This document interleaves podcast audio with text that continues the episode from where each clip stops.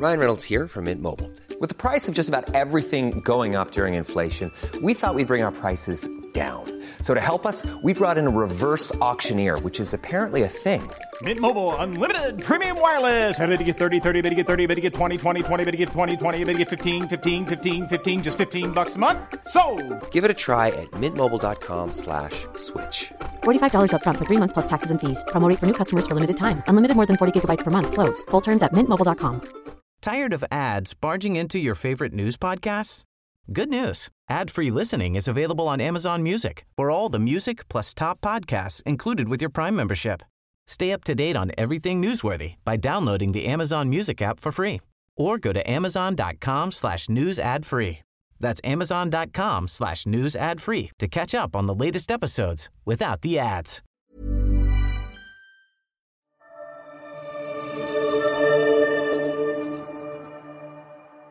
They can just, you know, make an exception, and they've chosen not to for years. And we're talking about children who were born in Australia and are going through federal court processes to determine whether we owe them protection or not because the government keeps fighting them on every single appeal and every single win. So this is a conscious choice.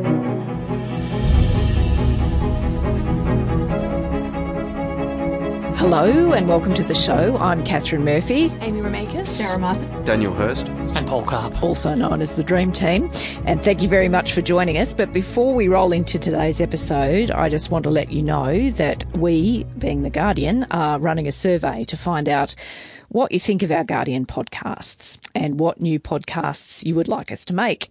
So if you've got thoughts on this question, head along to theguardian.com forward slash pod survey. If you have a few minutes to help us out, we'd be really grateful. Now, with the public service announcement under our belt, our belts, let's crack on with today's episode. Now, I have the dream team with me, and regular listeners will know that periodically we do these Ask Us Anything episodes. So today is another one of those. And I really want to commend people for the questions. Every time we've done one of these episodes, the questions have just gotten better, and we appreciate it. And it's fun for us too to turn our minds to all sorts of thorny questions. So we're going to start with Sarah. And questions, oh my God, of course, I haven't brought in my list of everybody's names. Apologies. We got you all on Twitter. If I, I might be able to uh, rustle it up by the end. It's all right. It's all right. Sarah, let's crack on. So the, our first question uh, from someone on Twitter, who Katharine's going to find while you answer the question, asks, why hasn't electoral support for the government collapsed, given their demonstrable incompetence managing issues involving Brittany Higgins, aged care, vaccines, quarantines, cli- climate crisis, etc.? The list goes on. The list goes um, on. Well, look, I think we've talked about this previously, but I think probably the number one reason is the benefit that incumbents have in the middle of a pandemic, which we have talked about in terms of state governments. We have seen some of the gloss come off. Scott Morrison's approval ratings have suffered a bit of a hit, and particularly in the latest essential poll, we saw that that was the case also for the um, Andrews government, even though we know that Daniel Andrews isn't the, the man in action at the moment. So, look, a bit of gloss has come off. The primary vote for the government is sort of holding up at this stage, and I think that's probably a combination of the benefit of incumbency and also the fact that for most people at the moment, they're not really paying that much attention. And of course, with the pandemic, yes, we're seeing a lot of problems with the vaccine rollout, but f- by and large, other than for our poor friends in Victoria, most people are living their lives somewhat untroubled by the pandemic. So I think that there's perhaps a, you know, at the moment, perhaps there's an element of people giving him the benefit of the doubt, mm-hmm. or at least the government the benefit of the doubt, even though Morrison's approval ratings are on the downward slide. Mm-hmm. what, do- what do you think? Well, it just uh, I have found our questioner. This is from Beak Beak on Twitter. So at Beckaroo81 was our questioner. Anyway, just for the record, anyone else got thoughts? Come on. I think um, I think Sarah is right in what she is saying there about some of the gloss coming off, but also people not paying attention because I mean, who is thinking about election right now? I mean, mm. everyone's spent the last eighteen months just trying to get through the day, let alone thinking about the next time that they're going to have to go to the polls. Like nobody cares at the moment. The problem for the Morrison government is when people do start caring and whether they start caring about what they've seen over the last year or so, which is also a problem problem for Labor because Anthony Albanese is still trying to show who he is to voters. People haven't made up their mind about him as yet. Uh, he's been, him and Labor, like most oppositions during the pandemic, have been rather anonymous and haven't been able to get a toehold in the national conversation. So we're going to see all of that ramped up uh, for both sides, which I think is why we're also seeing a lot about security and borders and safety coming out from the coalition, particularly this week. They're seeing that they're they're uh, starting to to drop a little bit. So they want to remind people of their strengths, which is where you're also going to see Labor step up as well. I think. Yeah, and it's it's interesting when you uh, setting that up in the election context. But Amy has provided a very good segue to our next question from Janine Van Hell which may or may not be Janine's actual name. Miss Van Hell. But uh, Ms. Van Hell has asked, why is the ALP unable to take the spotlight away from Scott Morrison. Why is the message that he is not running the country but running his campaign, that being Labor's message, I presume she means, not cutting through? Sarah, you start. Uh, well, I think the very obvious answer to that is that at the moment they don't want the spotlight on them. They very much want to keep the spotlight on Scott Morrison so people start paying attention to the things that we mentioned in the first part of this discussion. Obviously, the lesson after the last election was that Labor had way too many policies. Everyone was talking about Labor's policies and no one was paying any attention to the government. The conventional wisdom is oppositions don't win elections, governments lose them. So they're very much focused on keeping people's attention on the government and its failings. And as we get closer to the election, as Amy said, we're going to see Labor come up with their you know, their positive policies, their, their alternative to the current government. But I think they are very happy to keep the focus on the government at the moment. They don't want people talking about the Labor Party, but they will soon.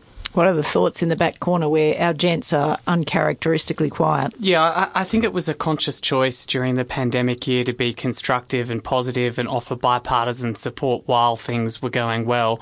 And we've seen uh, state governments where the oppositions have been more combative and uh, refused that, they've sort of collapsed much more. So it was a conscious choice to try and be positive in 2020. They have flipped the switch now, but they haven't they haven't flipped the switch to here's 20 things that Labor would do in government. They've just flipped the switch to highlighting the government's failings on, on vaccines and, and quarantines. Mm. And we, we haven't seen what their what their election pitch is, is going to be beyond that. Daniel? And it's still very as much like as we've spoken about before, the national cabinet structure is still in place. It's definitely fractured, but it's still very much a prime minister's and state premiers, territory yes. chief ministers show. So people in their own states and territories are seeing their own leaders talk about the situation in their region, and then we're seeing the prime minister and the government under pressure on certain things. But mm. Albanese does get some media coverage, but media coverage is still very much focused on national leader and the state and territory leaders. Yeah, yeah, yeah. I'd, I'd, I'd, just add one more thing before we move on to the next question, just in terms of the, like, just the, the theme of both of these questions is that Morrison's absolutely in the ascendancy and Labor is absolutely on the nose. That is actually not what the opinion polls tell us. Uh, it, it, it's a sort of interesting phenomenon because we at The Guardian have chosen not to telegraph our two party preferred numbers for a bunch of reasons that regular listeners will be aware of. Newspoll is still out regularly in the field and, and, and publishing its 2PP number which uh, I think in the latest polls 50-50 again. Uh, the polls the polls indicate that there is a contest, and both sides of politics are acting as if there is one. So I think we should presume there is one. Mm, and I'd just add to that there is such a huge number of people who are undecided about Anthony Albanese. Yeah, that's and and, important point. and that is you know that's a huge opportunity for Labor in terms of how they're seeing it because the meh factor we just don't know him is a lot easier to overcome than we don't like him. Yes. So there's going it's going to be a a really interesting six months, I think, but just keep an eye on the undecideds because they're always the ones who end up deciding these contests. Mm, yeah, yes, exactly, precisely. Um, Sarah, last one for you yep. in terms of taking the lead. Now, do you see any parallels between how the current federal government, i.e., Scott Morrison and friends, deals with issues, political or otherwise, and the manoeuvring of the Howard government in its during its last years in office? Does longevity in government always reflect the inevitability of them ultimately being voted out? Now, the, the last clause of that question is a bit existential, so we can step off step off that in the first oh, instance. I, I mean, I think the last clause is sort of interesting, even though they're, they're, they're step up. Like there may be there's sort of a, sense of um, you know maybe a, a, bit of wishful thinking in that last clause, but you know I think there are some similarities and there are some differences. I mean, obviously with the Howard government, John Howard, were, you know he'd been in, government uh, for they'd been in government for 11 years under the same leader, and there was a lot of speculation, particularly in his final years, about whether or not there was going to be a handover, whether or not he had you know done his time. There was all that the, the Costello speculation, um, and Howard's obviously obvi- uh, complete um, intransigence to, to, leaving the job, and so there was very much a, a, massive it's time factor, which we know then led to Kevin 07, etc. So different in that Scott Morrison isn't seen as someone who's been there for a very long time and is stale and his time's up, because even though the government is eight years old, Morrison's you know this this is really his second term, and he was very late in the last term, so he hasn't been around for a long time, and he's also not 65, so he doesn't have that sort of that age factor working against him that Howard had.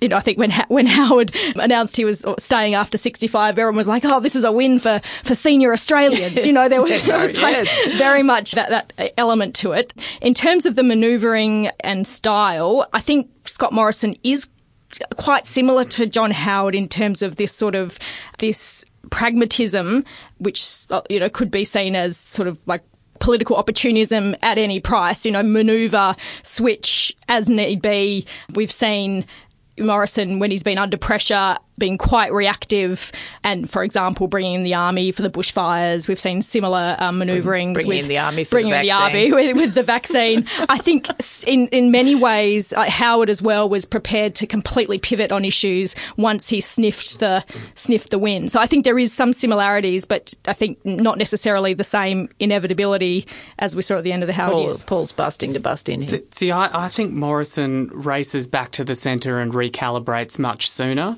So so he pinches policies off the other side when he needs to, like JobKeeper, much sooner. The last budget was a big spending, you know, budget. Whereas Howard had some big things that he did, claiming he would introduce an emissions trading scheme, trying to reintroduce the no disadvantage test after ripping it out in work choices. So he did have some big ones, but they came very late.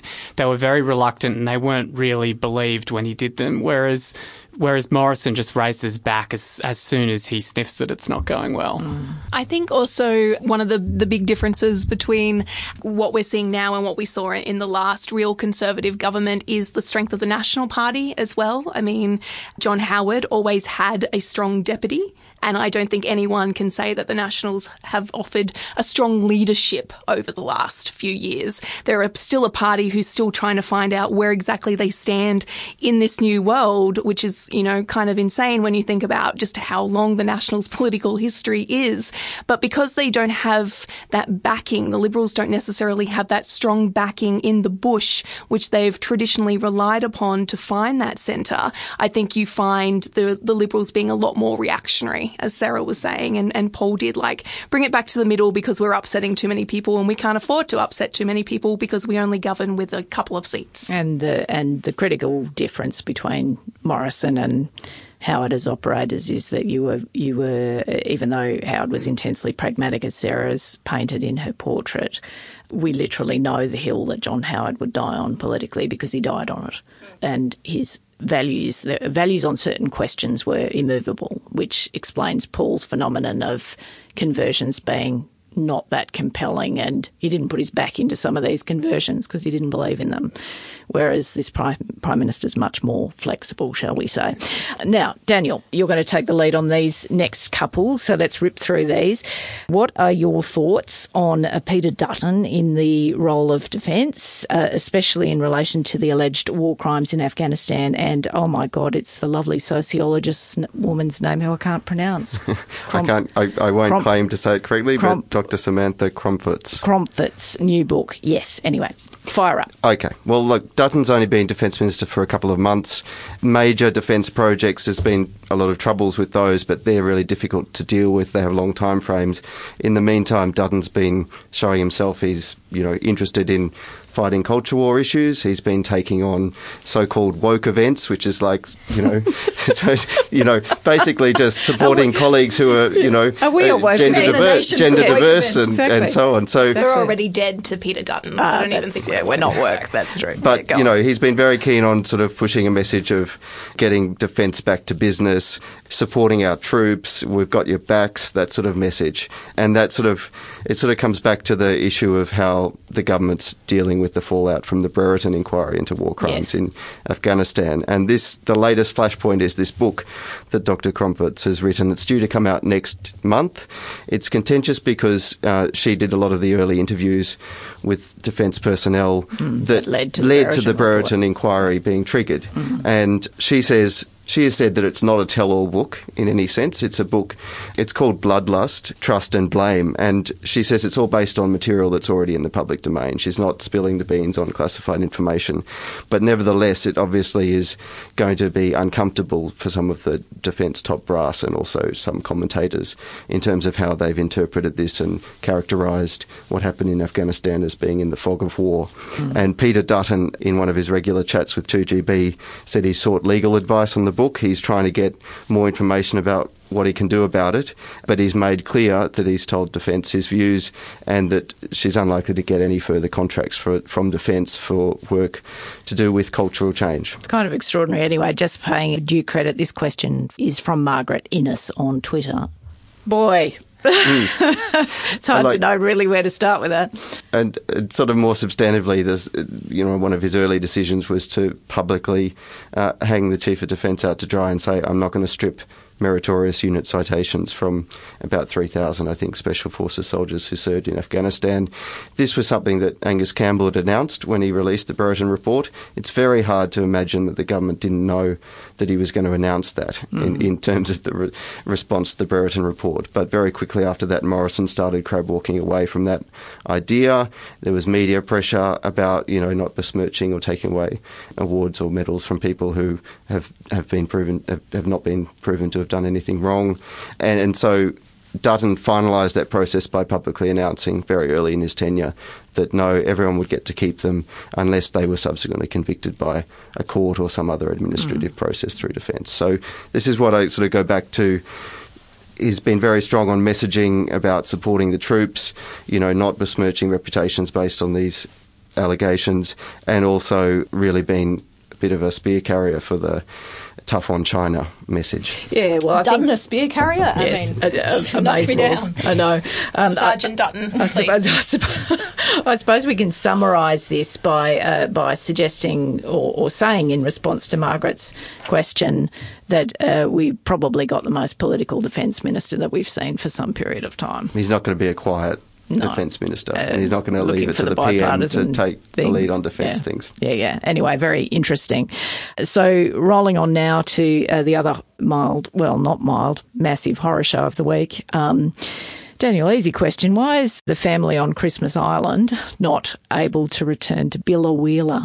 Well, it's it's a political decision of the government that their, you know, tough quote unquote on borders policy doesn't have any exceptions.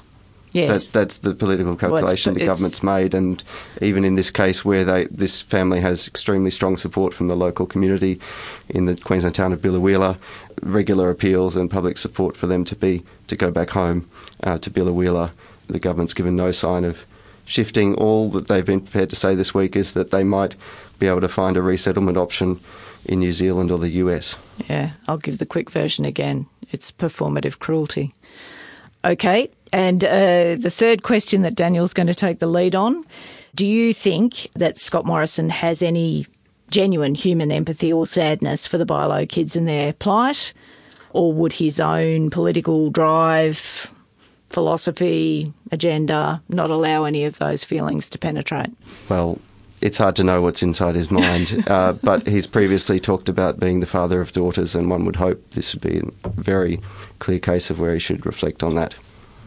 Because let's remember, they can just, you know, make an exception, and they've chosen not to for years. Mm-hmm. And we're talking about children who were born in Australia and are going through federal court processes to determine whether we owe them protection or not because the government keeps fighting them on every single appeal and every single win. So this is a conscious choice.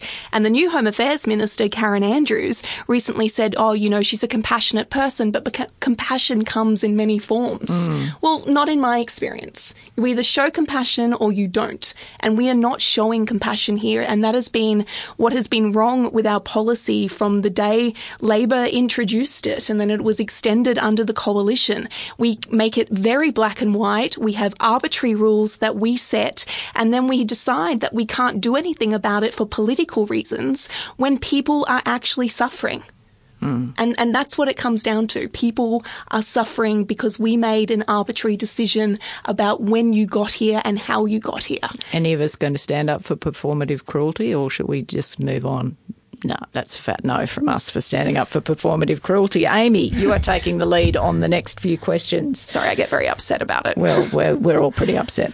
We're all uh, and uh, and I know a lot of readers are upset. Uh, it's yeah, we we have no words. Amy, how do we fix question time?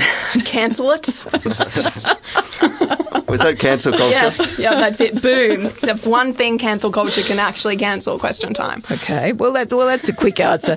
Uh, our questioner wanted to know.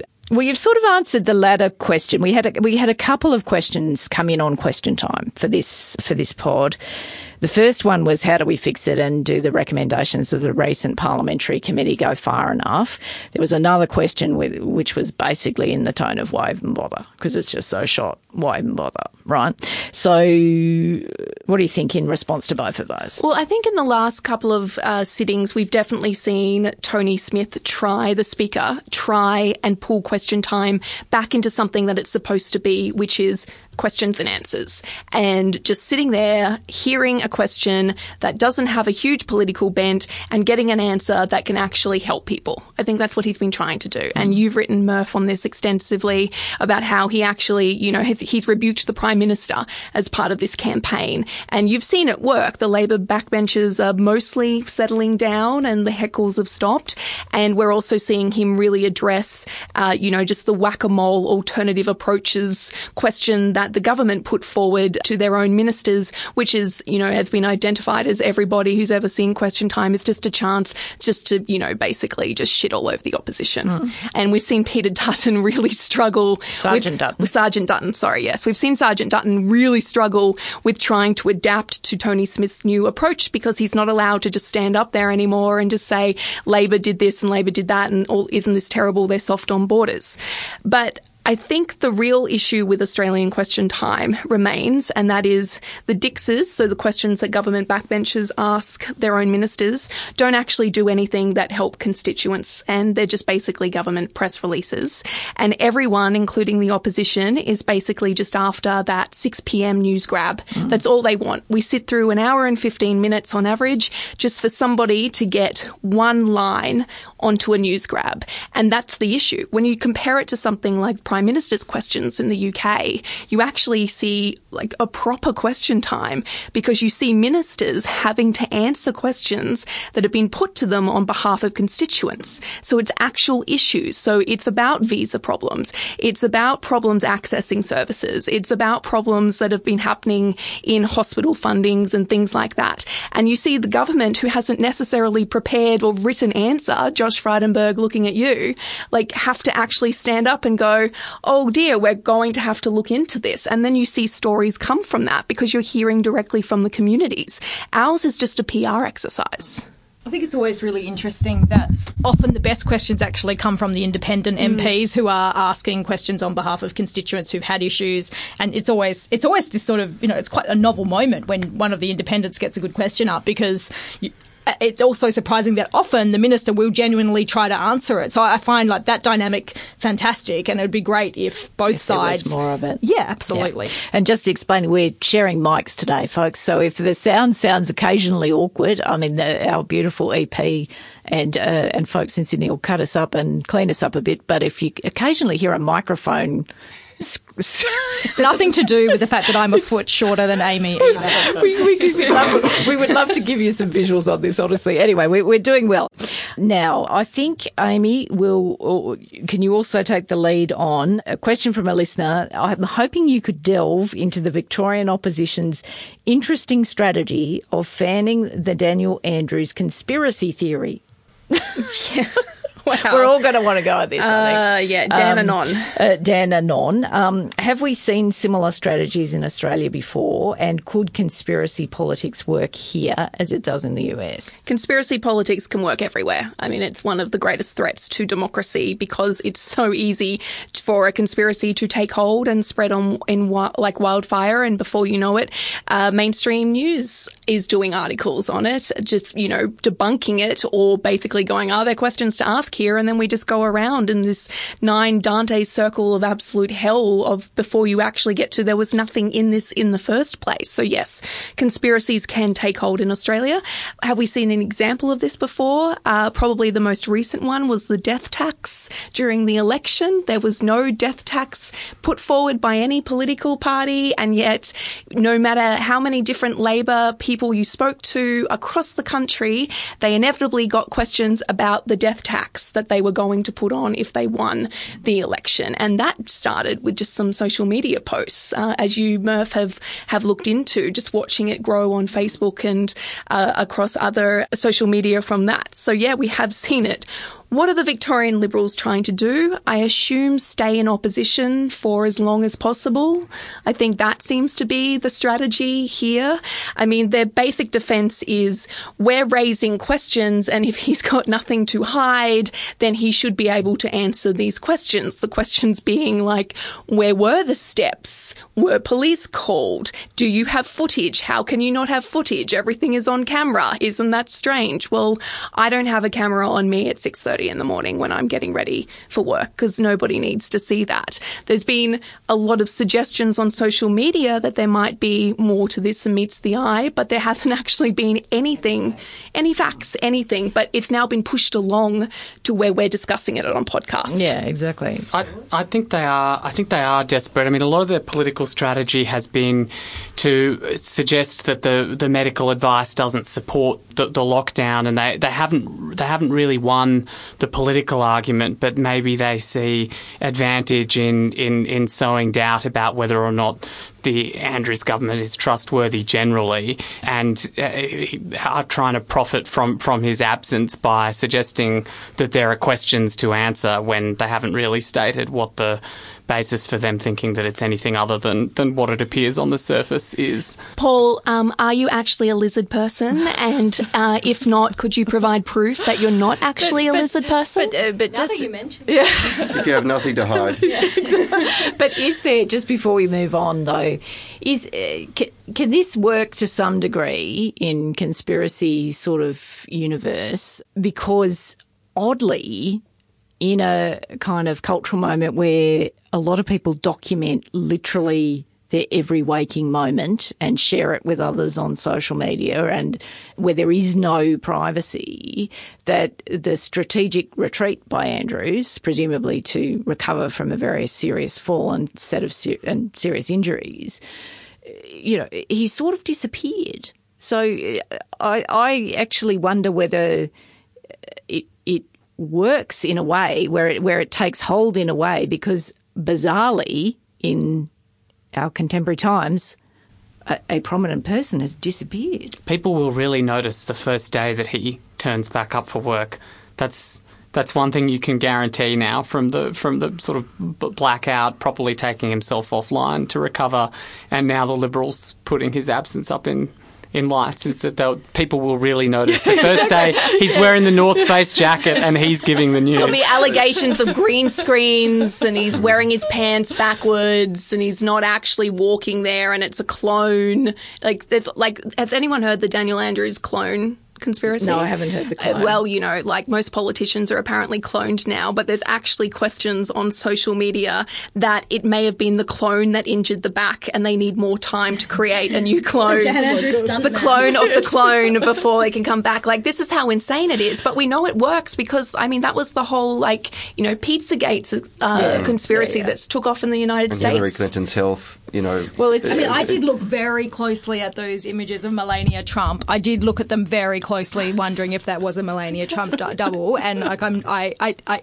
like most people, a, a conspiracy theory still is a little titillating. I will confess. So I mean, yeah, but that's, Every that's- conspiracy needs a kernel of truth Yeah, behind exactly. it. Like That's- that's what I'm trying to get- So get he's at not here. in. Yeah, he's, he's- not present at the moment. Well, it's sort of like that strategic silence is so unusual. I get the, like you know when people are sick these days, like if a politician's in hospital, they will do a little like a little Facebook live video, Yeah. be like, "Hey guys, I'm in hospital. Look at you know." So uh, you're right. Like it is very unusual to have such an absence. Though, has anyone had a serious back injury? No, no, no, No, no, no, no, I'm just not- saying, like, no, I- I no, get no, it, no, I know, but- no, no, I, I applaud it. It's just that I think that this is sort of part of the story. It's because we're sort of now so acculturated around everyone is present all the time. Everyone is ubiquitous all the time. When someone isn't there all of a sudden, then and in a in a sort of high misinformation, mistrust environment, this is this is what sits underneath. the Nature abhors a vacuum, I guess. Exactly. I'm just sceptical it'll change any votes. I feel like they're playing to a base that's, you know, sees the, the Liberal Party base, a, a cohort that sees Dan Andrews and lockdowns both as villains. Yeah. Um, and that hasn't really, as Paul said, hasn't really landed. So I'm not sure that it would change any votes. Well, it's and it's also another cultural element, isn't it? That there's that there is this, uh, you know, talk to your base and no one else phenomenon. That's part of it as well. Anyway, we've got we've got to keep rolling, kids, because we've got so many questions, and as I said up the top of the show, they're pretty bloody good, and we want to all get into them. So, Paul, we're going to stick with Victoria, at least thematically. Um, uh, how has the televising of political press conferences, uh, and I mean, obviously this is broader than Vic, but uh, it's it's in that context. How has it changed political journalism? Are journalists like us are we now mindful of being watched because we know these press conferences are being broadcast live? Has live broadcasting changed the way that politicians answer questions? And also, just you know, just for just to be easy, um, is the criticism that a number of those Victorian journalists have, have faced over the pandemic is that legit?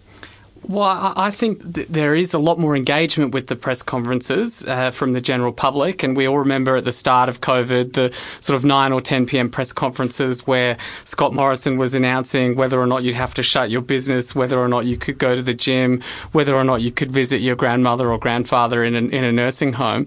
All those things were very uh, important for people's lives, and so people tuned in. And you know, uh, I wasn't conscious of it while the press conference was happening, but then afterwards you would get messages from, you know, friends and extended family, not political junkies, wouldn't be watching, you know, the National Press Club eh, or Question Time every day, but just sort of, you know, just people that go about their normal life without much interest in politics were watching. I don't think it's changed our behaviour much at all because you're you're still just doing your best to try and get information and to, to hold them to account. I don't think live broadcasting changes the politicians much either because it's a very similar game uh, as if it were going in a package that people would see in the 6 p.m. news. get the grab up yeah, game. Exactly. When you're on the offensive, you want to you want to give the give the grab, the, the sharp, you know, the sound bite. When you're on the defensive, you, you want to play it down, maybe softer voice, maybe sound boring, so that it won't get included in a package.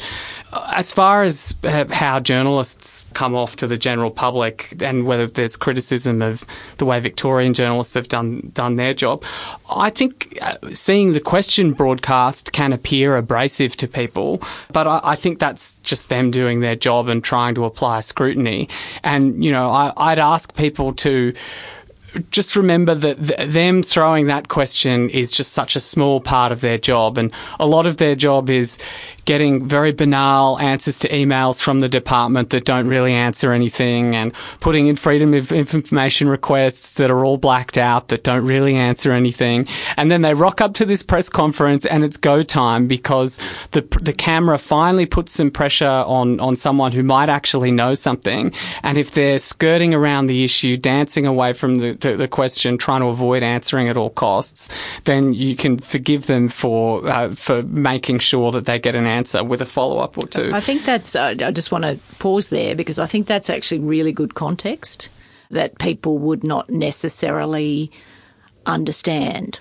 You know, that, that there's a whole sort of, well, it's sort of like a release. It's it's like a there is there's a lot of uh, frustration, professional frustration that builds up, and then you you literally have a time limited moment to try and get an answer out of someone, right? So that's context that people won't, don't necessarily know about. I think it's a really weird situation where people are attacking journalists for asking questions, and we've seen it. You know, Leigh Sales gets attacked when uh, attacked when she's when she's asking about the merits or otherwise of lockdowns. Rachel Baxendale at the Australian, who's a, a, a good journalist, gets uh, harangued for asking questions. I, I sort of think you know, stay focused on the people who are actually the ones who are supposed to be being held account accountable here, and that is the government of either political persuasion and journalists. That is their job to keep these people accountable. So I sort of think it's a really unfair for people to be targeting the journalists individually and, and, often quite personally for, for asking questions of the elected government, which is their job. Okay, but I'll I'll chuck a counterfactual into that, and uh, so we uh, we dish it out, we dish it out for a living. We write absolutely scarifying pieces about pol- politicians if we need to. We engage in all kinds of quite robust commentary about, you know, people in power. Why is it not okay to hear some of that back?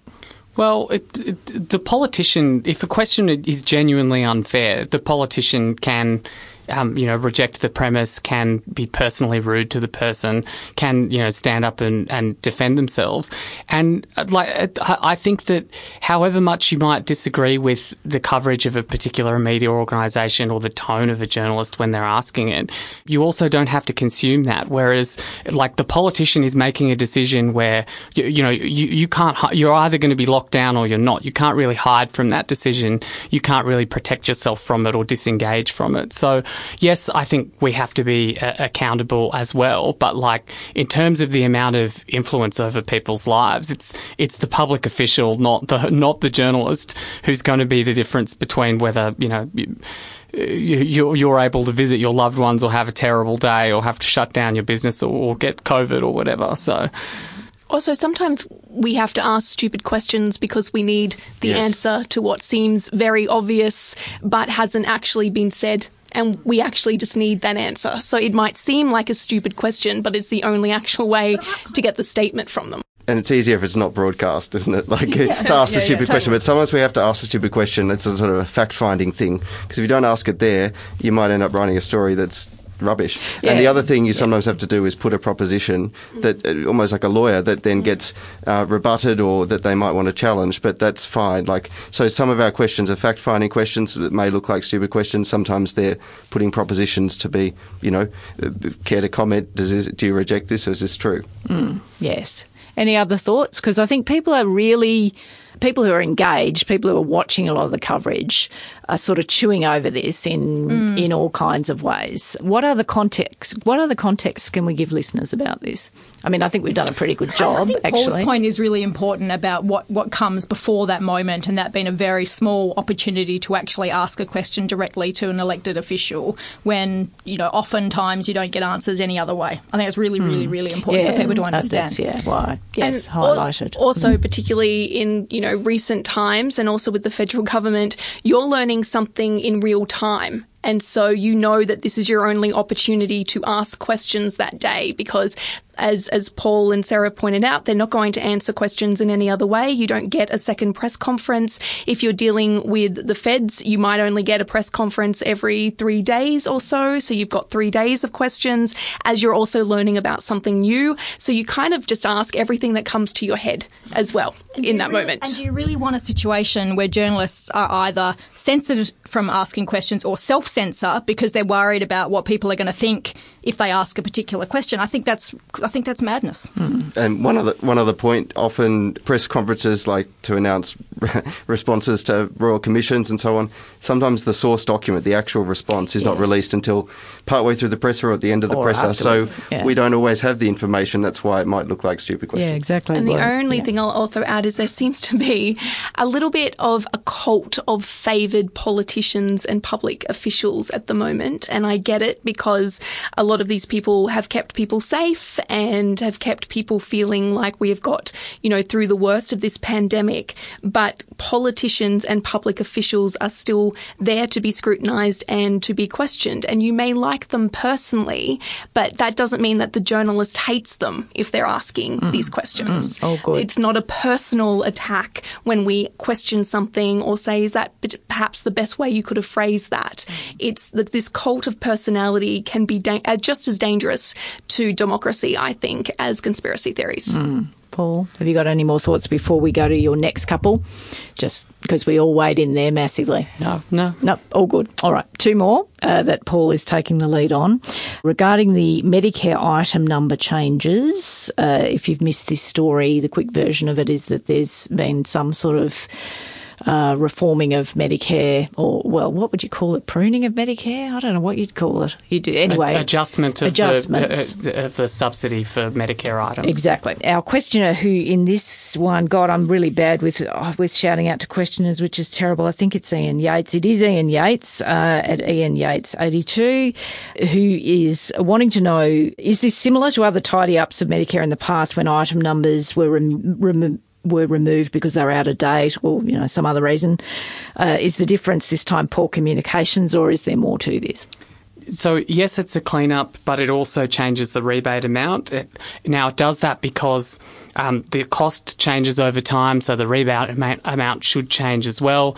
But it, the result is that it's a sort of mixed bag where out-of-pocket costs are cheaper for many things, but in a few anomalous cases, um, especially for users of the private system, it's going to result in, in price hikes. It is, you know, has, is this the result of poor communication? Really, I think the government hopes that changes like this that are very technical will slide by without being part of the, the political conversation. In this case, the AMA, um, so the, the doctors have taken issue with the implementation of this because they think that some procedures like arthroscopy and orthopedics will have a sudden, you know, price hike that's going to shock people after 1 July. And really, the, the thing that has put rocket fuel on this issue is Labor absolutely belting the government uh, about Medicare through all their social media channels. If you go to, you know, Albanese, Shorten, Jason Clare, look at their social media feeds at the moment. It's like it's 2016 all over again. it's like, you know, they're, they're bringing up the GP copay from 2014. They're bringing up, you know, privatizing Medicare from 2016. They're, they're throwing all of that in, in with this because they, they think, you know, the government is not trusted on health. And so it's time to capitalise on but, it. But is that, is that critique, is that fair? Well, is it Mediscare? Well, I, I think given the cost of many of the things are going down, um, I, I don't think that's that's fair. And now Hunt and the AMA have agreed that they're going to review the anomalous ones or the unintended consequences. So Labor, having grabbed the issue, might have helped to fix it in that the ones that were going up in costs might not anymore. Mm. But for them, I think it was, was more an opportunity, opportunity. that was too good to miss. Mm. And the last one, uh, before we get to just a couple of fun ones at the end, from uh, a, a correspondent. I'm fully COVID vaccinated, but was still forced to compete 14 days isolation on return to South Australia from one day in Melbourne and had four negative tests. When will being vaccinated count towards returning to normal? Well, the, the government's put in. oh boy. The, the, government's just trying to develop the architecture at the moment of having a certificate that demonstrates that you have been vaccinated. So that that's the first step. People being able to actually prove that. In terms of when that will entitle you to anything, to go somewhere to do something that an unvaccinated person can't do, I think that's quite a long way off because Scott Morrison tried a few weeks ago to suggest that the, you know vaccination passports would be something that could exempt you from state lockdowns or, or lockouts, and there was a pushback from from the premiers over that. So I, I think that, that that's not immediately on the cards. And for a very good practical reason, um, the AMA president Omar Khorshid at the press club was talking about, well, you can't really start introducing that differential rights and privileges until everyone has had a chance to have the vaccine. Yes. And there are many age groups, I mean, especially under 40, that don't have access to the, the vaccine yet. So it's it's really not until October, November, December when when everyone one is eligible for the vaccine, do I think that you, you will you will start to get this differentiation about what you can and can't do? Not just eligible, but had it, you'd still need a huge percentage of the population to have been vaccinated uh, before you can even consider that. Because even if you have been vaccinated, you can still get COVID or pass it on. Is what the science is saying. You just are much better protected yourself at the moment. So uh, until Australia reaches something even close to herd immunity, it's not going to be the case where you can go, okay, you've had your jabs, off you go and live your merry life because Australia as a whole is not at that place yet. Mm. So I think there's also a really interesting equity argument, sort of going to what um, Dr. Khorshid was saying, but which is playing out in the international space, where which is far ahead of Australia along the curve. But given that wealthier nations have had access to the vaccine sooner, you've kind of got this issue where people are now being uh, allowed to travel within Europe and in various countries under various systems. But it's it's there is an equity problem here in that people from poorer countries haven't had as much uh, access to the vaccine. So we've kind of got that on a, a larger scale internationally playing out while Australia is still sort of working out how to get past yes. the very early very stages early. of our mm. vaccination program. Indeed. And I'll just add in there that Australia still hasn't agreed to share the patent which is something that a lot of developed nations have, and Australia is yet to come to the table on that. So that's probably something we should do to help developing nations mm. as well. Mm-hmm. Very good. Okay, well, just a couple of things uh, at the risk of trying your patience, but anyway, I think we're cracking lacking along quite well. Just some fun ones. Okay, so briefly, the question is how does the Guardian team remove ourselves yourselves from the world. Examples proffered by our questioner were reading, singing, tap dancing. Paul? Uh, yeah, there was something about the tap dancing that made me go to you first. I, I don't know karaoke or just or just singing when you're out walking the dog or uh-huh. something. Uh-huh. Yes, and then when when someone else walks by and it's too embarrassing and you don't want to be actually singing the words, just uh, humming or, or, or, or making in tune, singing in tune, but not actually vocalizing the words. if you're humming, like, what's the difference between hum, humming and singing on the embarrassment? Well, the, the lyrics. I mean, you oh. know, like like humming is much weirder. No, like no scrubs, or you know, like you want to be sharing that it's a '90s R&B thing, or. Exa- exactly. It's a, it's a way of they, they are aware that you are engaging with the music yes. um, and that you're being demonstrative about it, but you're not actually having to sing, you know, my humps, my humps, or something like that. Paul has some of the worst music taste in no, the office, well, by the way. It I was, has to be yeah, I was going to say possibly that's the difference is that you have genuinely terrible taste. You're an '80s fan, though, aren't you? Well, that's that's a pretty that is, big call, that is, isn't that is it? not genuinely terrible. Just for the record. just for the record. All right. Okay. So Paul sings as he walks his lovely dog. Daniel. Uh, sleep. Yes. Listening yes. to podcasts. Not. I mean, to relax. Maybe not this fun. yes, we've got a couple of new parents here. So yes, sleep, sleep. Good, good answer, Sarah. Uh, yes, with the one and three year old, sleep is always my um, my my main hobby. But um, walking, mm-hmm. um, try to tune out. Walk up, walk I think, yeah, I think that's important. The tuning out bit, like, I think that's sort of implicit in the question from our person who is clearly worried about our well-being after a really grinding 18 months. I also um, do Netflix where I knit and watch Netflix. Oh. So I try to be productive and waste my life watching my television. God, multi-skilled. Amy? Um, I stare at a lot of walls I, I do. One of my favourite pastimes. A lot, a lot of staring at absolutely nothing. Um, for a while, was giving alcohol dependency a red hot go. um, you know, uh, but mostly I think the disengaging is really important. When I don't work uh, weekend shifts, I don't actually consume any news until about 6 p.m. on a Sunday when I prepare for the next week. Uh, and I just try to just switch off from social media as much as possible. Not my personal one, of course. You're going to get lots of selfies of me staring at walls. But, uh, but in terms of news, you do need to turn off and start looking at it as a normal person again. Yeah, I would only add Bravo TV every renovation show ever. it's sort of like oh, it's like my Xanax. Yeah, just pop it on. You just go to your happy place. it's quite good. It's good to know. All right, last one from now. th- Oh God, Jan, I'm sure it's you, Jan Sant. Yes, it is. So quickly whipping around. Paul starting coffee or tea, and does the type of cup matter? One and a half cups of plunger coffee in the morning, and no, No, any cup. uh, not really. It doesn't. It matter. doesn't bother you. Okay. You had some nice herbal teas for a while there too. We had the Bock, the wall of herbal teas, That's the very pretty wall. That, that's just to avoid being awake at midnight because I can't have caffeine after like 10 a.m. That's very sensible. Daniel. Coffee, big cup. Okay. Sarah. Oh gosh, I have a very complicated cup um, um, regime. But look, uh, a cup of tea with, in a particular teacup, and then a cup of coffee in a particular coffee cup. But is it when you say it's particular? Is it because it's got a pattern, or because it's china, or Oh, ceramic, it's, just or the same. It's the particular shape and colour of the, the teacup that we'll have every morning, followed by the particular. Sounding like a crazy person.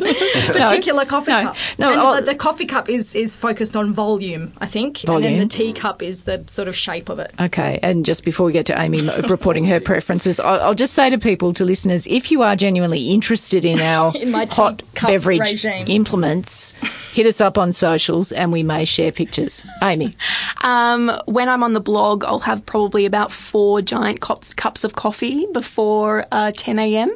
Uh, and then I'll have a couple more after question time. Again, alcohol dependency. It's really easy to hide a little bit of vodka in the how long many black. coffees do you have? I have a lot of coffee. Tap rain. Yeah, I do. Like, and it does nothing to me either. I'm, I'm not like Paul. You could give me coffee at, at 11 p.m. and I'd still fall It's the- asleep. it's your European genes. I think it is as the Eastern European, and I don't actually put vodka in my coffee anymore. Um, not since leaving Queensland. Um, but I didn't know you drank quite that much. yeah, no, I drink a, a lot, and black, no sugar. Yes. Yeah. Cup. Cup, um, big, and then I drink about ten cups of Russian caravan tea. Must be Russian caravan, and it has to be in a tall mug. It's this one here, actually. It's this broken mug that's covered in tannin stains and stuff, and I love it, and we'll never give it up. It's joined us in the in the uh, in the pod. And uh, just quickly for me, I sadly can't have caffeine. It's one of the great deprivations of my life. But I'm in a room full of people who very kindly and generously get me decafs whenever I'm looking like I'm going to flag. So yeah, that's our report. Anyway, thank you. That's been a marathon. Uh, we really enjoy these conversations. We have a million of these conversations in the office every day, and it is nice to share them uh, with our loyal audience. And as I said, the quality of the questions for this session was great, and we want to try and do one of these around once a month. So have a think, keep them coming. We're genuinely committed to try and engage with the issues that you want us to engage with. So thank you very much. Thank you to Miles Martignoni, who's the EP of the show. Thank you to Hannah Izzard. God, is Parliament back next week? Yep. Yeah. Oh, God. Yes. Anyway, sorry. We love all it. very we love our job. We're Parliament's very back next week, and the pod will be back too. Thanks for listening.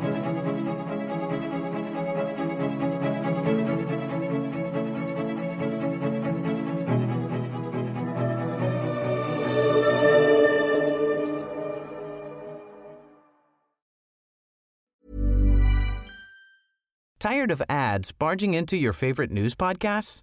Good news. Ad-free listening is available on Amazon Music for all the music plus top podcasts included with your Prime membership. Stay up to date on everything newsworthy by downloading the Amazon Music app for free or go to amazon.com slash news ad free. That's amazon.com slash news ad free to catch up on the latest episodes without the ads.